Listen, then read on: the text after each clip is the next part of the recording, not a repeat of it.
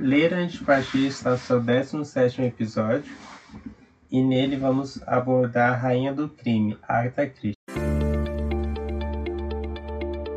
Olá pessoal, a gente já agradece a vocês pela, pela audiência, por acompanhar nosso trabalho e a gente vai ao segundo tema do nosso calendário de 2023, que será Agatha Christie. Esse foi um tema que foi votado pelos nossos seguidores lá na página do Instagram. Quem não, não segue ainda, segue lá a ler antes de partir. Que a gente vai falar hoje sobre a rainha do crime, Agatha Christie. É, essa escritora bem emblemática que decidiu desde criança que queria ser escritora e não parou até ter 80 livros publicados, é o que se sabe até agora. É, né, do romance policial, teve suas obras muito adaptadas, talvez você tenha assistido recentemente na Netflix, é, ou até mesmo no cinema, adaptações dos livros dela, é, entre facas e segredos ali, que Hercule Poirot veio para grande parte do pessoal que nem conhecia a Agatha Christie, mas que adorou, muitas pessoas me falaram: ah, eu sei de um livro, de um filme que você vai gostar muito. E aí a pessoa estava falando do filme inspirado na obra dela. Eu falei, ah, conheço, acho que você inclusive deve ler o livro dela, muito bom. É... Eu comecei a ler Agatha Christie tem, tem um tempinho. Não, fui numa feira do livro com os meus pais. E lá meu pai é, e minha irmã escolheram um livro muito surrado. Ele até aqui, até hoje, ele tá com a capinha bem acabadinha. Dessa época a gente já tinha comprado. Já tinha comprado nessas condições. Que era o assassinato no Expresso Oriente, se eu não me engano. Uma edição bem antiga de 1960, naquela e tem um inimigo ignorado também. Esses dois. Foi assim que eu comecei a ler a Agatha Christie. Muito interessante a introdução da Samara, né? Contando sobre as, como, querendo ou não, cativa essa autora fantástica. Mas o mais importante para entendermos os escritores é conhecermos um pouco da vida deles. Portanto, irei dar início à biografia e os fatos intrínsecos sobre ela. Ela nasceu em 15 de setembro de 1890, nome Agatha Mary Clarice Miller, da Inglaterra.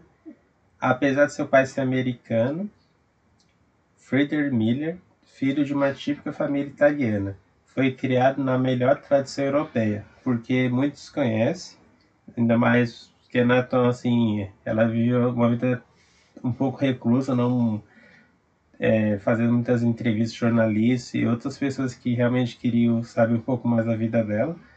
Mas ela viveu numa família bastante abastada, que o pai dela era corretor de imóveis, ou seja, tinha muitos recursos capitais. A, a família não passou necessidade, tiveram vários recursos, ela conseguiu ver uma vida plena em, em si comparada com os outros autores ou autoras como ela. Além disso, os pais eram fazer de tudo para incentivá-la a seguir a carreira de pianista ou cantora, inclusive até compositora, mas como vocês podem observar aqui, que eu vou narrar para vocês, os, os próprios professores dela falaram que ela não apresentava as características essenciais para seguir nessa carreira em específico, né? Que, por exemplo, o professor mesmo dela de música ressaltou que ela não tinha a qualidade necessária para seguir essa carreira como pianista, porque ela era muito nervosa, era muito assim avoada. E ela não tinha, tinha que para ser pianista tem que ser calmo, tem que ser aquela pessoa para seguir correta a ordem lá da música, né, das, das letras. Além disso, e como cantora, a mãe também incentivou ela, ela foi enviada para Paris para tentar seguir essa carreira. Entretanto, também não teve êxito porque o, o seu professor ressaltou que ela não tinha a voz específica, que como todos sabem, para cantar você tem, tem um timbre X, Y, e ela não detinha isso. Aí ela retornou para casa e como agora voltando um pouco no tempo e como ela ficava ela não ia para a escola, sua mãe instruía ela em casa mesmo. Ela tinha muitos poucos amigos e poucas atividades para fazer. E foi ali que ela encontrou um dos hobbies que depois virou sua profissão. Foi ela começou, passou grande parte da sua infância, adolescência e mais tarde a maturidade em si, escrevendo poemas, né? Primeira, primeiro poemas e história que ela mesma inventava. Que isso que ela começou a a nutrir e viu que ela mesmo tinha uma certa qualidade para isso.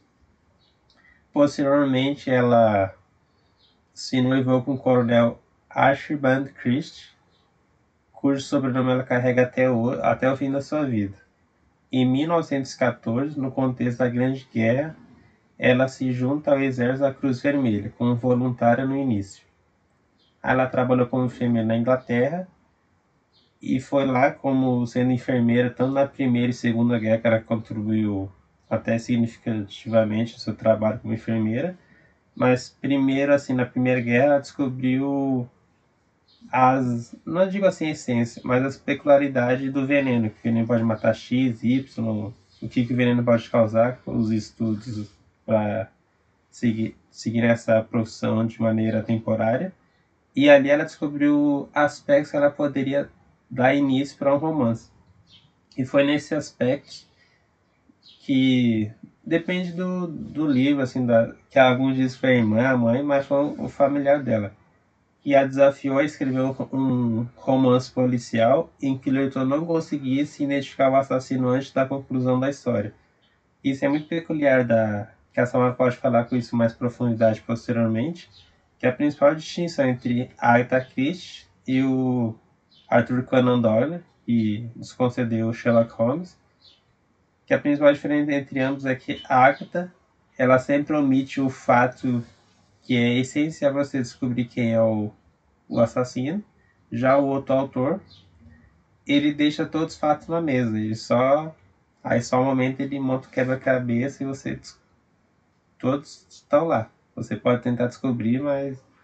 A Agatha não. Ela sempre omite um fato para deixar mais curioso e ressaltar esse suspense que é fundamental nos seus romances. Aí desse modo surgiu assim o misterioso caso Styles, cujo protagonista era um belga chamado Hercule Poirot. É um nome já familiar que você pode conhecer. E como também, não apenas o público, como também deu certo esse personagem nesse romance que ela desenvolveu, foi o pioneiro, né? Ele foi tão forte que, que até hoje é considerado um dos maiores personagens, assim, da, tanto da, do livro, também foi mais de 10 autores, mais, mais de 10 atores deram a vida nele no cinema, né? Ou seja, a gente consegue conceber como foi tão forte esse impacto também do público, né, da crítica, que aceitaram tão bem construído esse personagem detetive.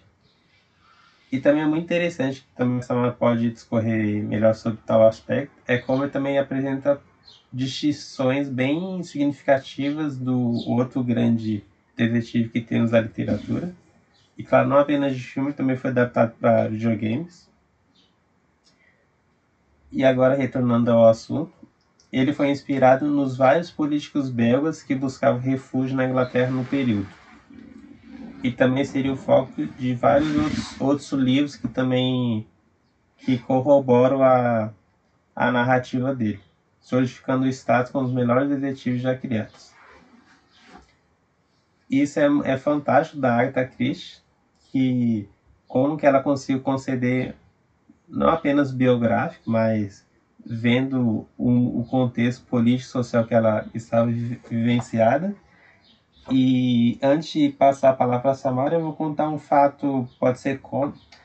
Alguns dias cômico, outros dias que pode ser jogada de marketing, que ela realizou um pouco depois quando lançava o seu primeiro grande sucesso mundial, em 1926, o assassino de Roger Patreon, ela desapareceu, sumiu, tomou chato sumiço. E a imprensa britânica compartilhava, começou teorias do que acontecia e outros dois célebres autores policiais, Edgar Wallace e Dorothy Sayers, publicavam diariamente, claro, com muito dinheiro, não seria diferente, a opinião do que poderia ter acontecido com Agatha, a grande escritora do momento. E, a, e passaram até utilizaram 15 mil voluntários para explorar a floresta e arredor de onde ela poderia estar e acabaram encontrando a escritora em um carro nas colinas de Surrey. Inclusive, além dos voluntários, mandaram aviões, cães policiais, onde descobriram que ela estava hospedada em um hotel, vivendo sob em um, utilizando outro nome, né, para não ser reconhecida, e passava dias agradáveis, como ela mesma res, ressaltou e disse ao público dançando todas as noites e por vezes tomando parte na orquestra. Ela explicou à polícia que sofreram uma crise de amnésia e os médicos que a examinaram não tiveram dúvida em acreditar. Já o público, como era de costume, né, mostrou menos crédulo, pretende assim ter sido mesmo um golpe publicitário. Porque pensa, você publica, acabou de publicar um romance no fenômeno, você faz um você já é, ela já era consolidada nesse momento, só que esse livro consolidou ainda mais que ela iria se tornar. E claro, tal fato fez ela se tornar ícone, ainda mais é, do sexo feminino, que infelizmente naquele período não era o forte de uma mulher escrever ainda mais nesse gênero, que até inicialmente ela tentava seguir não publicou no nome dela, publicava iniciais ou pseudônimo, depois realmente publicou já no seu nome. E claro, querendo ou não, isso é um grande golpe de marketing, porque você anuncia uma música, um livro e, e ele explode, você só fica quase aparecido por uma semana, duas semanas e depois é encontrado. Seu livro vai vender muito mais, tu vai pesquisar, falar sobre você, ah, esse livro acabou de lançar. Ou seja, um grande golpe e a Agatha Christie soube muito bem utilizar isso, não apenas na sua vida, mas também nos seus livros. Muito legal essa parte biográfica que o Gabriel trouxe, com a possível hipótese dele, né, que ele tomou para si. Essa hipótese do desaparecimento dela por questões é, publicitárias é uma que é mais aceita pelo público é, por desconhecer algumas outras questões da vida dela. Mas há uma que eu acredito que seja bem mais condizente com o momento que ela vivia, né? Então, só puxando um gancho na vida dela, é, a Agatha Christie, ela preferiu seguir o, o, o caminho da escrita, mesmo que houvesse muito investimento, muita insistência dos pais para que ela fosse cantora ou pianista, mas não deixou de ser artista, ela era compositora. Ela continuou essa parte. Ela não, não chegou a ser cantora, pianista de fato, mas ela compôs muitas músicas. É... E com o passar do tempo, ela começou a escrever, né? a mãe dela tinha o objetivo de que ela começasse a ler antes dos, dos 8 anos, que era a idade comum que uma criança começava a ler, mas ela começou a ler aos 5 anos e assim ela começou a gostar muito de leitura, de literatura. E puxando esse fato da mãe dela, a gente pode lembrar aqui que ela teve um fato, um infortúnio, né? Ela perdeu a mãe. É, período acho que ela já ainda não era casada, não, não sei ao certo a cronologia. Não, na verdade ela já era casada e depois disso ela também descobriu que ela estava sendo traída pelo marido. Então já é um fator bem, bem complicado, assim, né? Desencadeante de de depressão. Então, sim, ela teve depressão nesse período pós é, morte da mãe e pós divórcio. É, se não tivesse acontecido essa, essa traição, com certeza acreditariam, né, a intenção dela de se separar do marido por causa do desequilíbrio emocional pela perda da mãe. E a depressão da, da Agatha Christie foi muito intensa. Ela teve depressão, não um transtorno é, depressivo comum, né? Depressão maior, mas foi uma depressão mais grave que durou mais tempo. É... Por causa disso, a gente tem a sequência de eventos que, que culminaram no desaparecimento dela. Como assim? As pessoas com depressão, elas tendem, realmente grave, elas tendem a ter uma dissociação, uma fuga dissociativa. O que é isso? Para a pessoa tentar se afastar, né? As pessoas comuns, assim, no pensamento, no pensamento comum, vão dizer que ela se afastou, ela está com depressão, porque a pessoa que está com depressão se afasta. Mas na verdade, não, não são todas. Às vezes elas ficam mais distantes, hum, um distanciamento afetivo, mas a, a fuga dissociativa ela está justamente relacionada à pessoa não querer mais exercer papéis que ela tem ou tinha na sociedade, porque isso a, a deixa a consome, né? Consome muita energia. Então, essa era um, uma das dos motivos da, da fuga dela que foi, acabou sendo interpretado como uma jogada de marketing. Tanto porque eh, o Gabriel até citou né, que fizeram exames, ela disse que teve uma amnésia. Amnésia. Quase que eu falo amnésia aqui, gente. Amnésia, ela teve uma amnésia e foi justamente isso. A fuga dissociativa faz com que a pessoa tenha essa essa, esse esquecimento dos compromissos. Isso às vezes até feito de forma involuntária pelo inconsciente da pessoa como forma de proteção mesmo.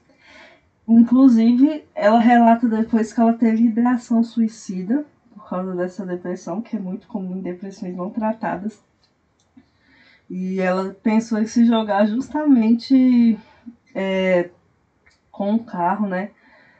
É, de se jogar ali de uma colina. É, inclusive acharam também vestígios de que o carro dela já tinha sido batido, ou será que ela tentou e não deu certo? E ela foi deixando né, várias cartas, é, falando que ia descansar, para os pais isso é muito comum. Pessoas que têm, é, esse, essa fuga dissociativa, elas falam que precisam descansar, que elas querem ir para longe, né? Ela passou 11 dias desaparecida, elas querem ir para longe, mas elas não querem que as pessoas fiquem preocupadas. E as pessoas nesse estágio de depressão grave, que a depressão, é, alguns não sabem, no, no sentido grave, ela pode causar surto psicótico também. Então a pessoa não, não tem noção da gravidade do que ela está fazendo, do seu afastamento. Ela só quer descansar, ela quer o bem para si a pessoa quando está com, com depressão, ela tem essa questão, sim, de pensar, tentar pensar mais em si mesmo. Isso a Agatha Christie foi para suas férias e deixou todo mundo maluco, né? E aí surgiram várias teorias sobre o desaparecimento dela. Uma delas foi é, a, de, a que o Gabriel falou, que foi uma jogada de marketing, ela quando foi entrevistada é, ali na década de ouro é, ela falou que sim, que foi porque ela tinha perdido a memória. Só que essa depressão dela, por momentos difíceis que ela passou, tem, faz com que a gente vá para esse lado, né? Na, na psicopatologia que tem a fuga dissociativa, após eventos muito traumáticos, isso é muito comum. E culminou, é claro, né, com, com o que a imprensa queria, que todo mundo soubesse como é que a mulher foge ela está no, no pleno auge da sua carreira e ela decide fazer isso. Mas acho que mais detalhes disso a gente vai ter na autobiografia. Sim, ela escreveu uma autobiografia dela. É, e lá a gente tem algo que seja mais aproximado né, do que aconteceu. E é isso, eu acho que sobre a, a desaparecimento dela é algo muito controverso, né? Mesmo que, que tenha toda essa questão que eu falei da fuga dissociativa, né, que é algo comum comportamento humano, as pessoas podem preferir a hipótese mercadológica, né, que ela fugiu para poder. E foi o que aconteceu, né? Mesmo que não. É... Ela escreveu várias obras, mais de 80 livros, mas ela começou a escrever contos e poemas, né, ainda na infância dela, fugindo ali da, das, da vida de. fugindo da vida de pianista, que a mãe já tinha planejado para ela. Começar falando de, de uma obra dela bem legal, que é Crimes ABC. Esse não foi o primeiro livro que eu li dela. Acho que o primeiro livro que eu li dela foi Um Destino Ignorado Assassinato do Expresso Oriente. Que acaba de ser até um, um dos filmes né, que foi reproduzido para dos livros que virou filme. Então, Crimes ABC é um, é um livro muito legal Muitas pessoas até colocam outros tipos de visão no livro, né? Entenda que o, o livro queria falar muito além do que estava ali. Que ela quis dar voz a algumas vítimas, né? Porque no romance policial a gente. Por que surgiu o romance policial, né? Porque ela quer, quer nesse livro dizer por que surgiu o romance policial. O Crimes ABC é um livro em que surge uma carta dizendo que ah, vou matar a pessoa X hora tal e ninguém acredita nisso, nessa carta. Só que chega o dia, chega a hora, a pessoa é assassinada. E o mais curioso é a pessoa com letra A, então foi dito né, que os crimes seriam em ordem alfabética e a partir daí passa-se a ter uma investigação. E aí os crimes vão continuar acontecendo. O curioso é que as pessoas que eram mortas eram mulheres que eram vítimas de violência sexual. É, e, e, e, fica desenrolando né, os crimes lá. E, e o título do, do livro é justamente por isso. Né, os crimes são em ordem alfabética. Nesse contexto, é, a Agatha Christie quis trazer um pouco do assassino em série, né? O assassinato em série naquela época não era muito assim, nossa, assassino, assassino em série não era algo que as pessoas é, levavam muito em consideração, né? Eles acreditavam mais em crimes convencionais, né? Alguém que foi morto por causa de herança, alguém que foi morto por causa de uma traição ou de um ataque fulminante. A obra dela fala muito sobre isso. Inclusive as adaptações é, cinematográfica dela tem mais a ver com isso, com herança, com traição, mas Crimes ABC traz essa parte e traz o porquê que a escrita de romance policial estava tão em alta, né? Ela queria dar um pouco de voz para as pessoas que sofriam esse tipo de violência, que eram assassinadas e ninguém, ninguém investigava, por exemplo, entendeu? Então, crimes ABC, crimes ABC tem essa questão. É, outro, outro livro que eu escolhi aqui para outro livro que eu escolhi aqui para falar um pouco foi Os Elefantes Não Esquecem, que é um livro que eu gostei bastante, que até no, no final do livro eu entendi um pouco, mas ela só dá uma pista de quem pode ter sido o assassino por uma dica muito interessante. Ela coloca o cachorro como o delator, né? Que tinha pessoas que eram gêmeas, e aí um, a uma delas morre, não sabe quem matou. E o cachorro dá a dica, né? Porque a pessoa passou a. A pessoa que foi assassinada passou a ser substituída por outra. E aí o, e o cachorro acaba revelando a história. E o jeito que ela descreve as pessoas na obra também é muito, é muito pitoresco, assim. Ela deixa os personagens bem marcados ao longo de toda a obra. Ela, às vezes ela começa a descrever um, alguns personagens, outros não. É, que tem um pouco a ver com a parte histórica, né? Uma obra que é um destino ignorado. É, e no destino ignorado acontece um desaparecimento, né? De um cientista. Nesse período, ela coloca um contexto assim de que estavam desaparecendo acadêmicos, físicos, médicos, né? Cientistas. É, e ninguém sabe o que, que aconteceu, se eles sumiram, se foram raptados. E um agente de serviço né, da inteligência britânica vai ficar incumbido né, de investigar esse desaparecimento. É, acho que é Chesop o nome, não, não, nomes assim, alguns eu lembro, outros não.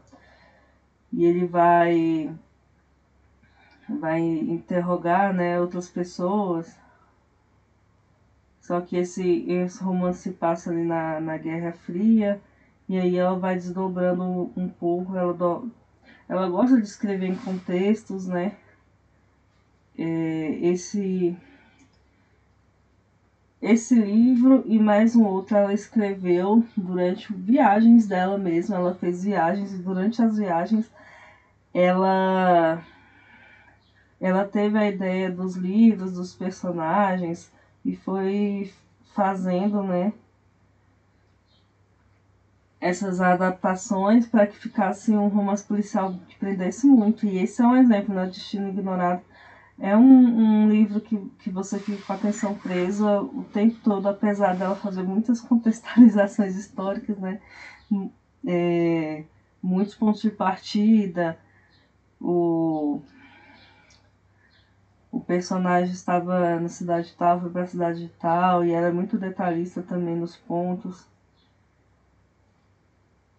Uma, uma crítica tenho algumas obras dela essa é, é uma também.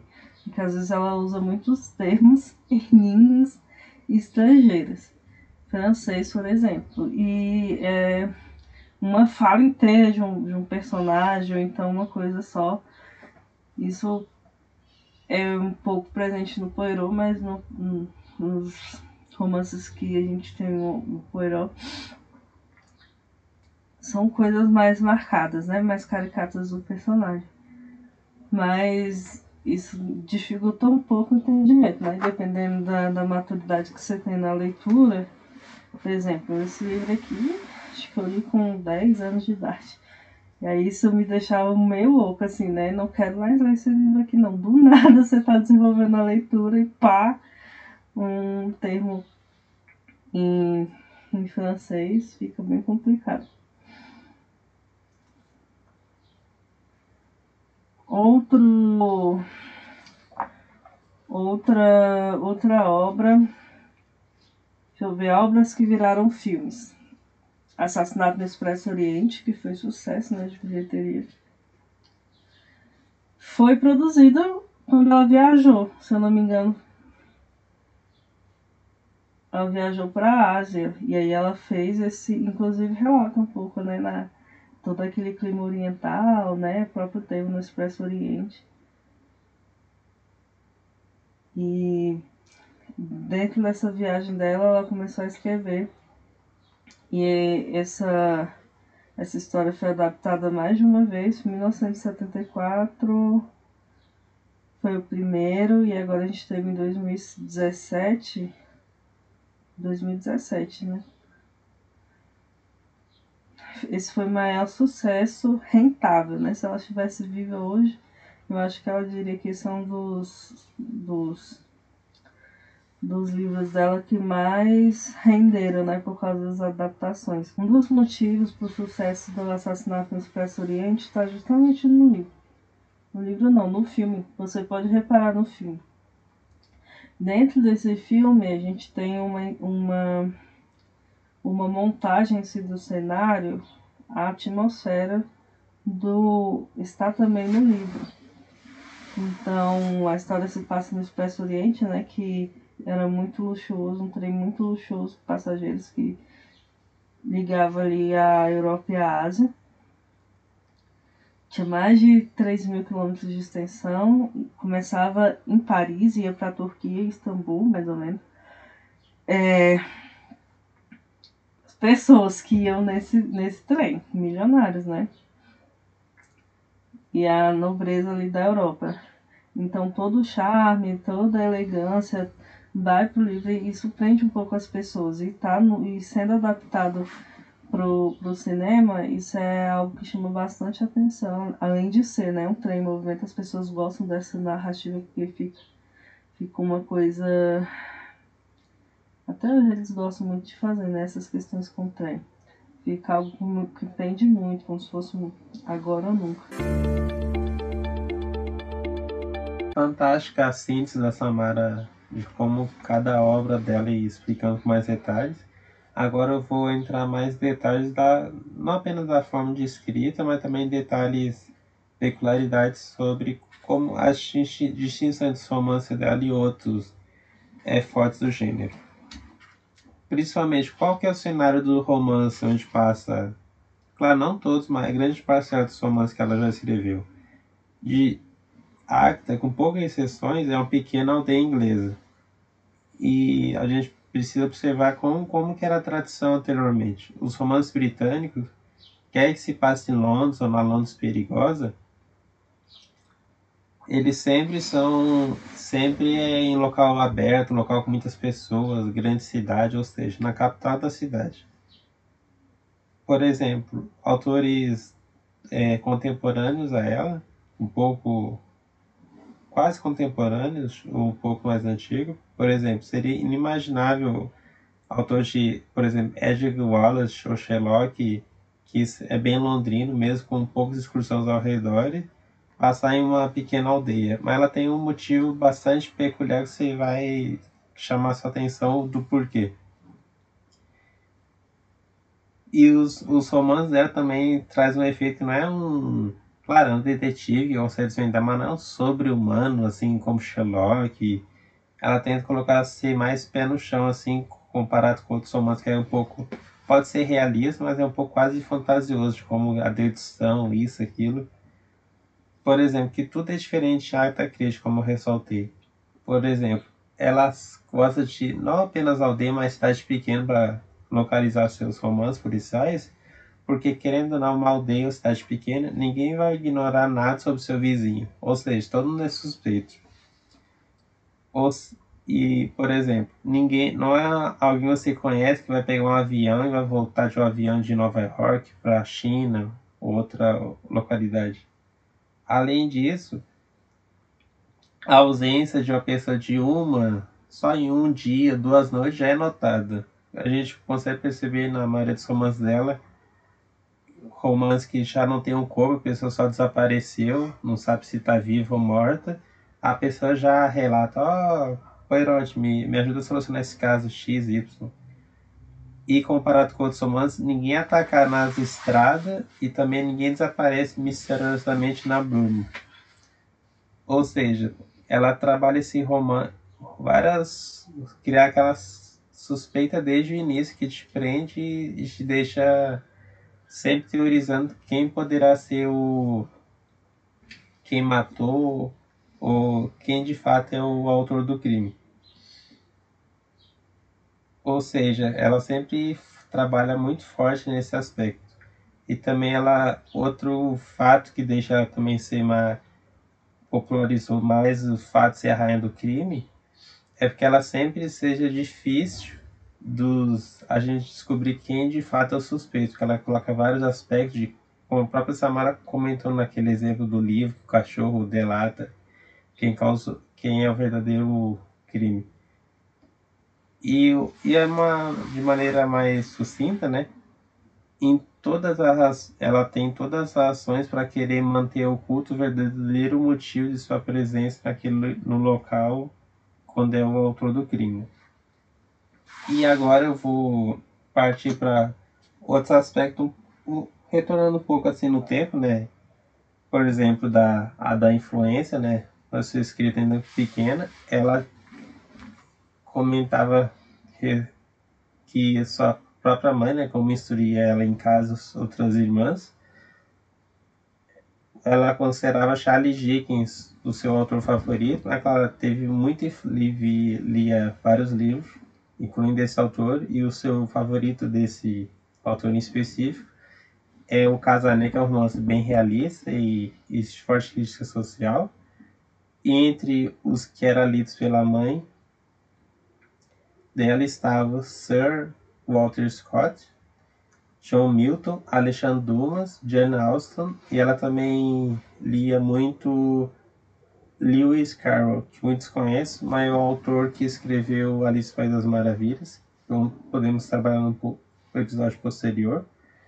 Mas diferentemente de outros autores que também vi escrevia dentro da cidade, cheio de pessoa, barulho, entre outros aspectos, ela era diferente, ela gostava, ainda mais quando ela escreveu romances, se desprender do mundo. Ela gostava, por exemplo, de ir para uma casa no meio do nada, no meio da floresta, para ver recluso de 10 dias, e ela até brincava que num ambiente assim propício para escrever, sem meu contato com o social e outras pessoas, ela conseguia escrever o livro dentro de três, três meses, ou seja, ela tinha uma escrita formidável, não apenas formidável, também o processo de concepção de um livro é muito rápido, porque pensa escrever um romance policial que tem várias, vários arcos, vários plot twists, tem que ser o momento certo, Y, X, personagem.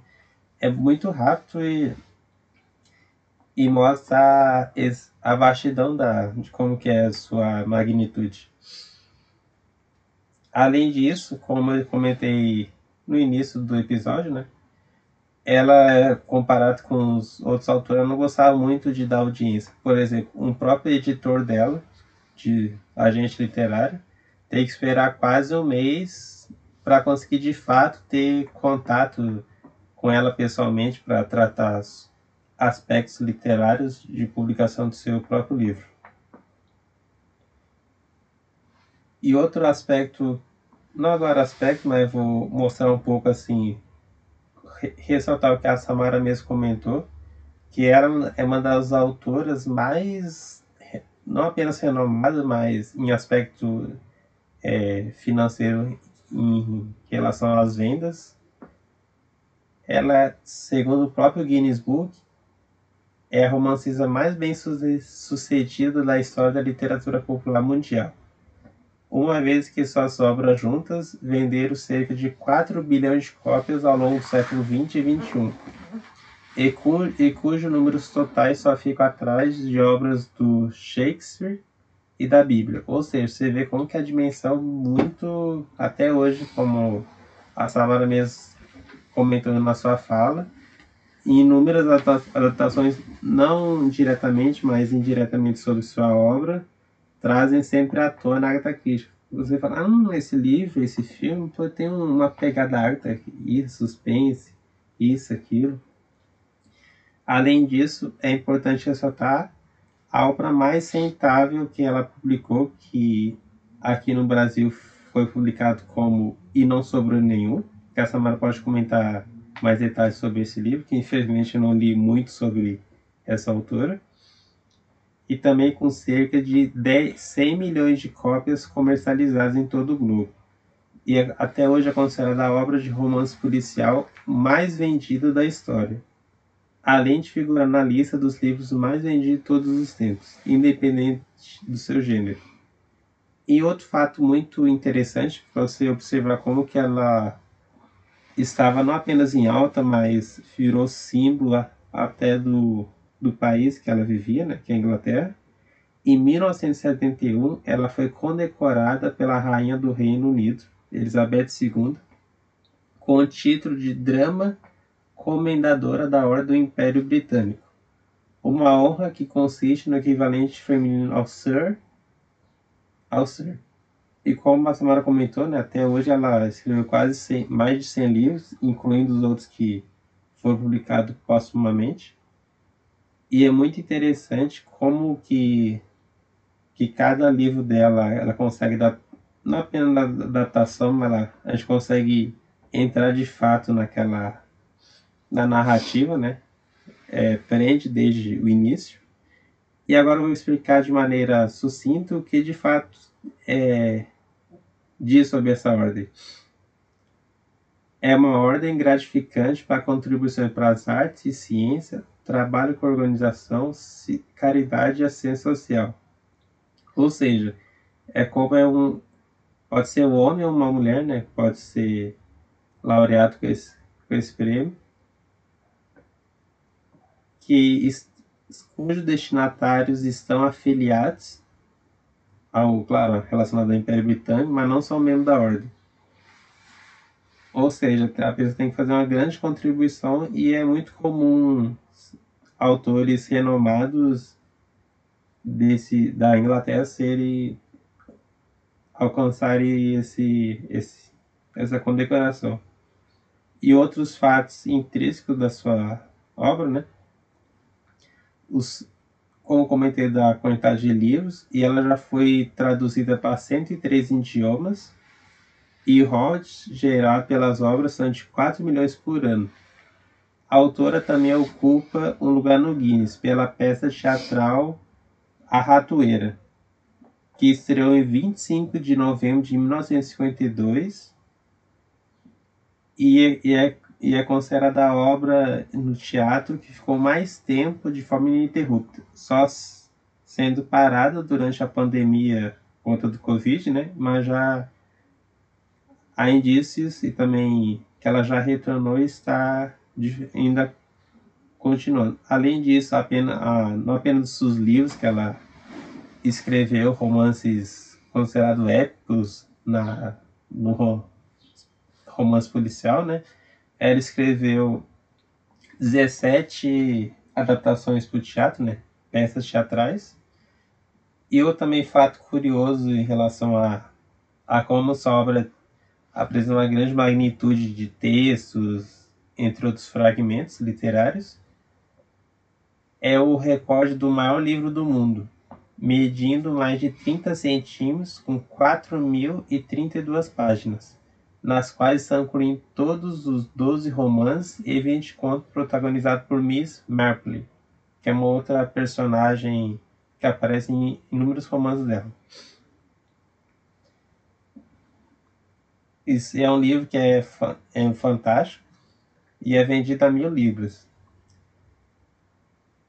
E também, como você, como a gente comentou, ressaltou em vários momentos, não apenas no ambiente literário a Agatha Christie está representada, mas a principal representação dela na cultura popular, principalmente pop.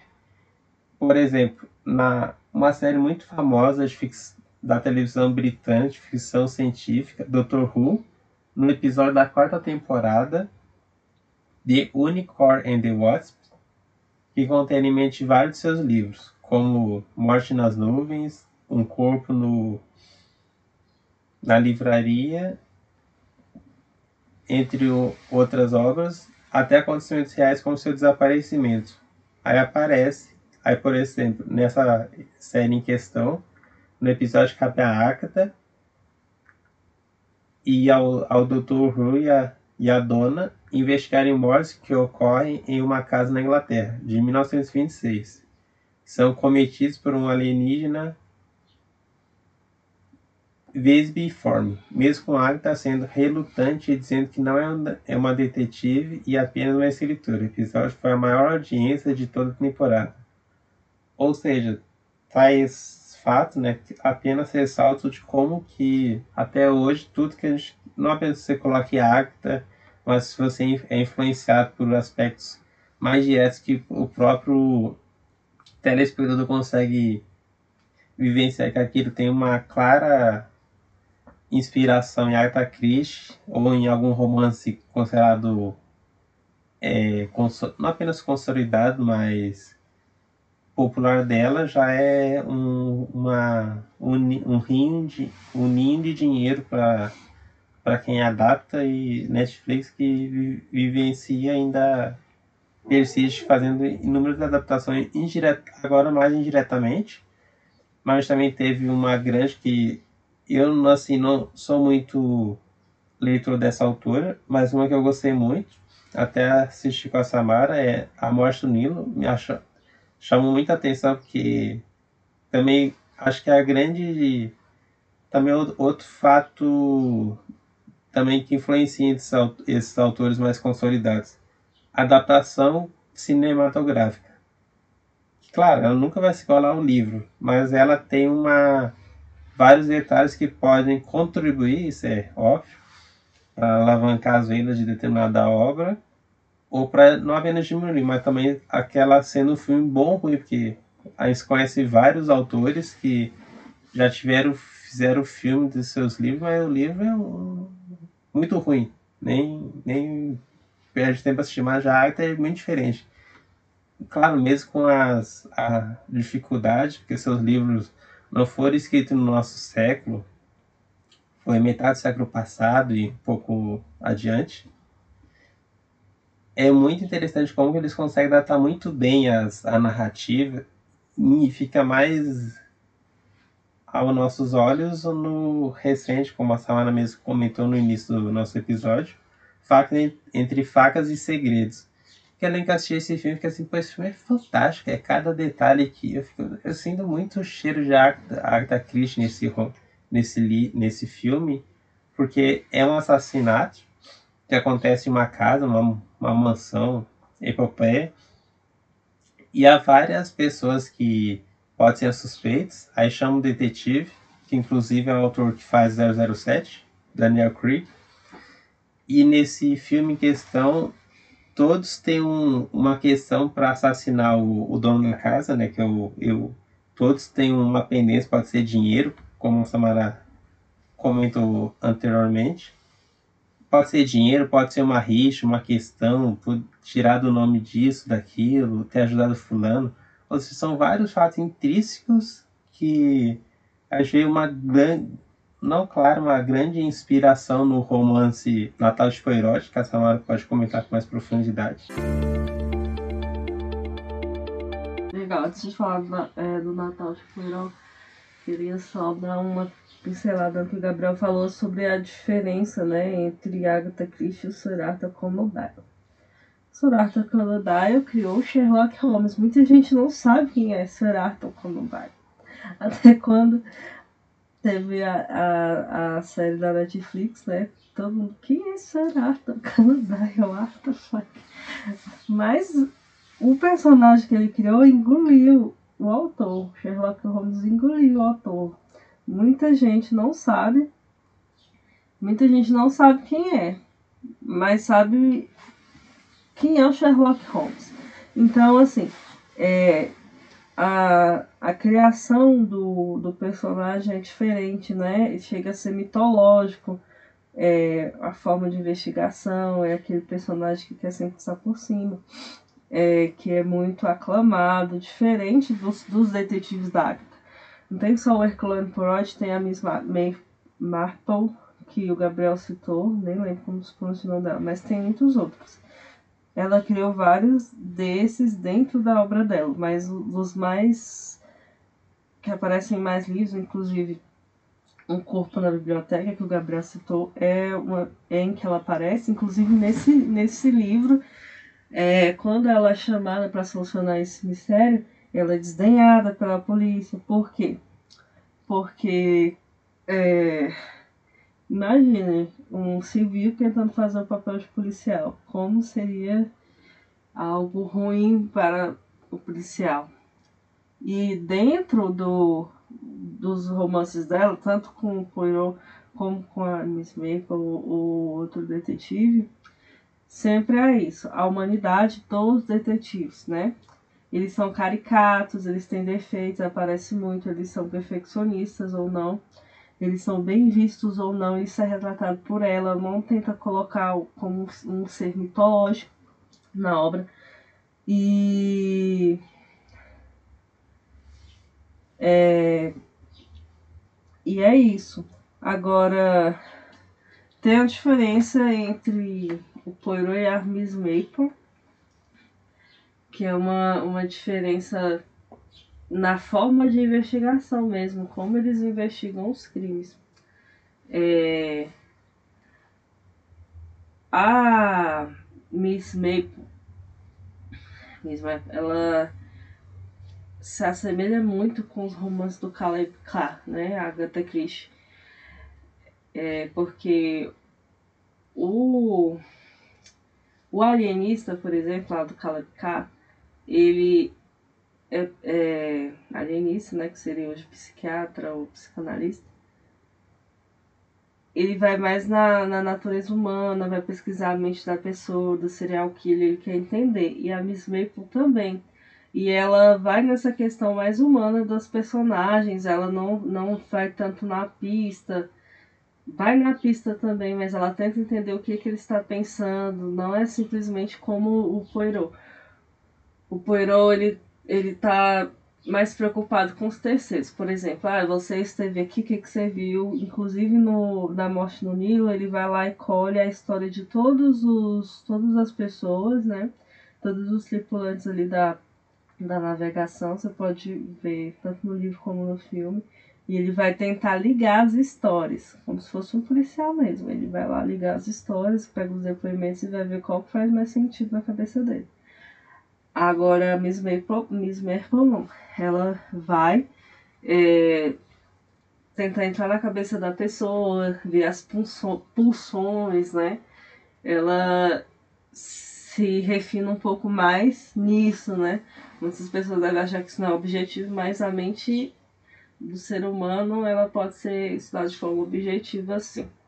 Porque ela vê nas individualidades, de ver cada história, ela vê justamente o contrário, ela vê muita subjetividade, muita quebra né, do, da expectativa.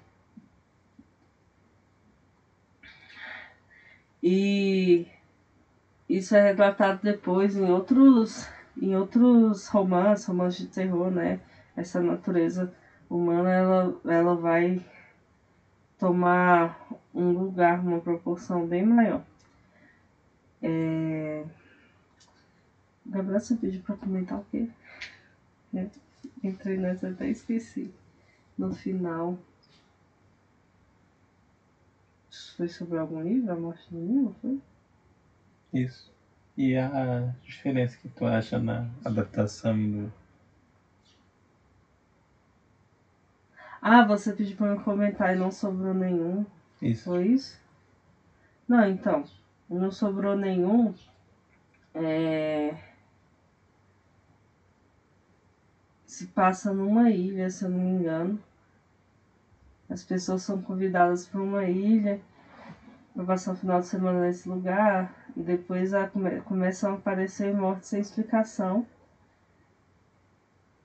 E tem uns soldadinhos. Acho que esse romance se chama Dez Negrinhos também. Tem esses soldadinhos, são os soldadinhos que vão sumindo. As pessoas vão morrendo e os soldadinhos vão sumindo. É, e, é, e é assim que vai sendo desdobrado. Esse é um romance muito. Um romance policial dela que gera muita expectativa, né? para saber quem é responsável por esses 10 crimes, e aí as pessoas continuam lá. E, a, e, a, e fica aquela expectativa, né? As pessoas vão morrendo e os soldadinhos vão sumindo. E o, a razão porque não sobrou nenhum é tão. prende tanta atenção, porque quando as pessoas começam a ver o que está acontecendo, elas veem que elas estão sendo manipuladas, elas não foram convidadas. Elas foram convidadas sim, mas elas foram convidadas para começar uma coisa uma, uma história insana, né, na cabeça de um psicopata, né, que vai matando as pessoas e deixa eles com aquele terror psicológico. E todos eles são, querendo ou não, suspeitos do homicídio e passam a ser responsáveis por ele. É... E a história só começa aí, quando eles percebem isso, né? Que eles estão sendo é, usados, né? No meio do. No meio do lá dessa viagem. e esse, esse livro é, consegue manter o suspense por muito tempo, né? E sabe aquela sensação de que o inimigo pode ser qualquer pessoa? Essa é a sensação que o livro traz. Ah, o livro pode ser qualquer um. Tem uma narrativa assim que, que vai, sabe, se tornando cada vez mais intensa, né? Ao longo do, ao longo do tempo. Ela começa lento, lento, lento, lento, vai esquentando, esquentando. E aí quando eles descobrem que eles estão sendo manipulados por, por um por um psicopata, assim, qualquer pessoa pode ser responsável, eles começam a ficar muito muito intrigados, né? E, e a trama passa para você nessa sensação, ela ela vai para o leitor.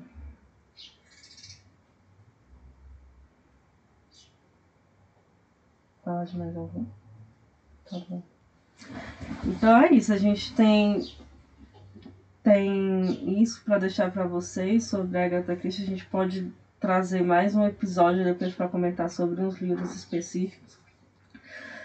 Ó, li bastante coisa dela. Não, não li tanto que eu gostaria, né? Ela tem 80 livros.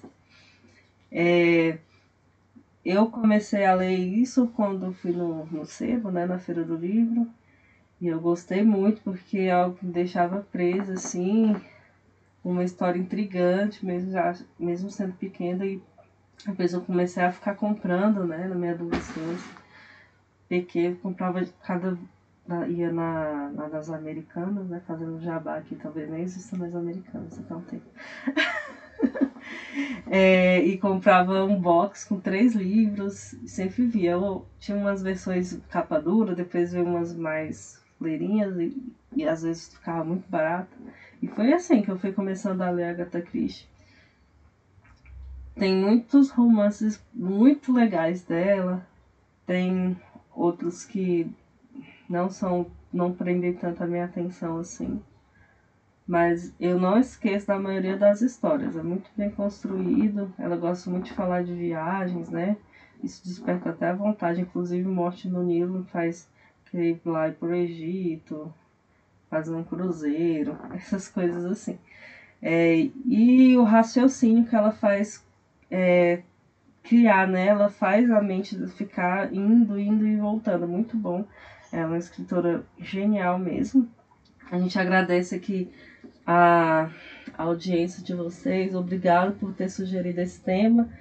É um tema que foi mais fácil para mim, mas Gabriel deve ter sido um pouco mais desafiador. Ele leu, apesar de ele ter lido bons livros dela, né? Mas por causa do da é tão gigante, né? A, o acervo que ela deixou. Mas até eu acho que eu precisaria ler mais, né? devo ter lido assim, uns 25 títulos dela, mais perto do que ela escreveu, muito pouco. E a gente vai ficando por aqui. A gente vai ter o nosso próximo tema, não lembro mais qual é. A gente já tem temas para o mês inteiro. Né? Encerrando esse mês de janeiro, já tem os temas que vocês votaram. E a gente vai abrir outra caixinha lá no Instagram para vocês escolherem outros temas. E assim fica desafiador para a gente também, fica bem legal. Muito obrigado para cada um que assistiu até aqui. Compartilhe com amigos, familiar, pessoa que não apenas gosta de ler, mas você deseja incentivar essa pessoa a ler. Deus te abençoe e até a próxima.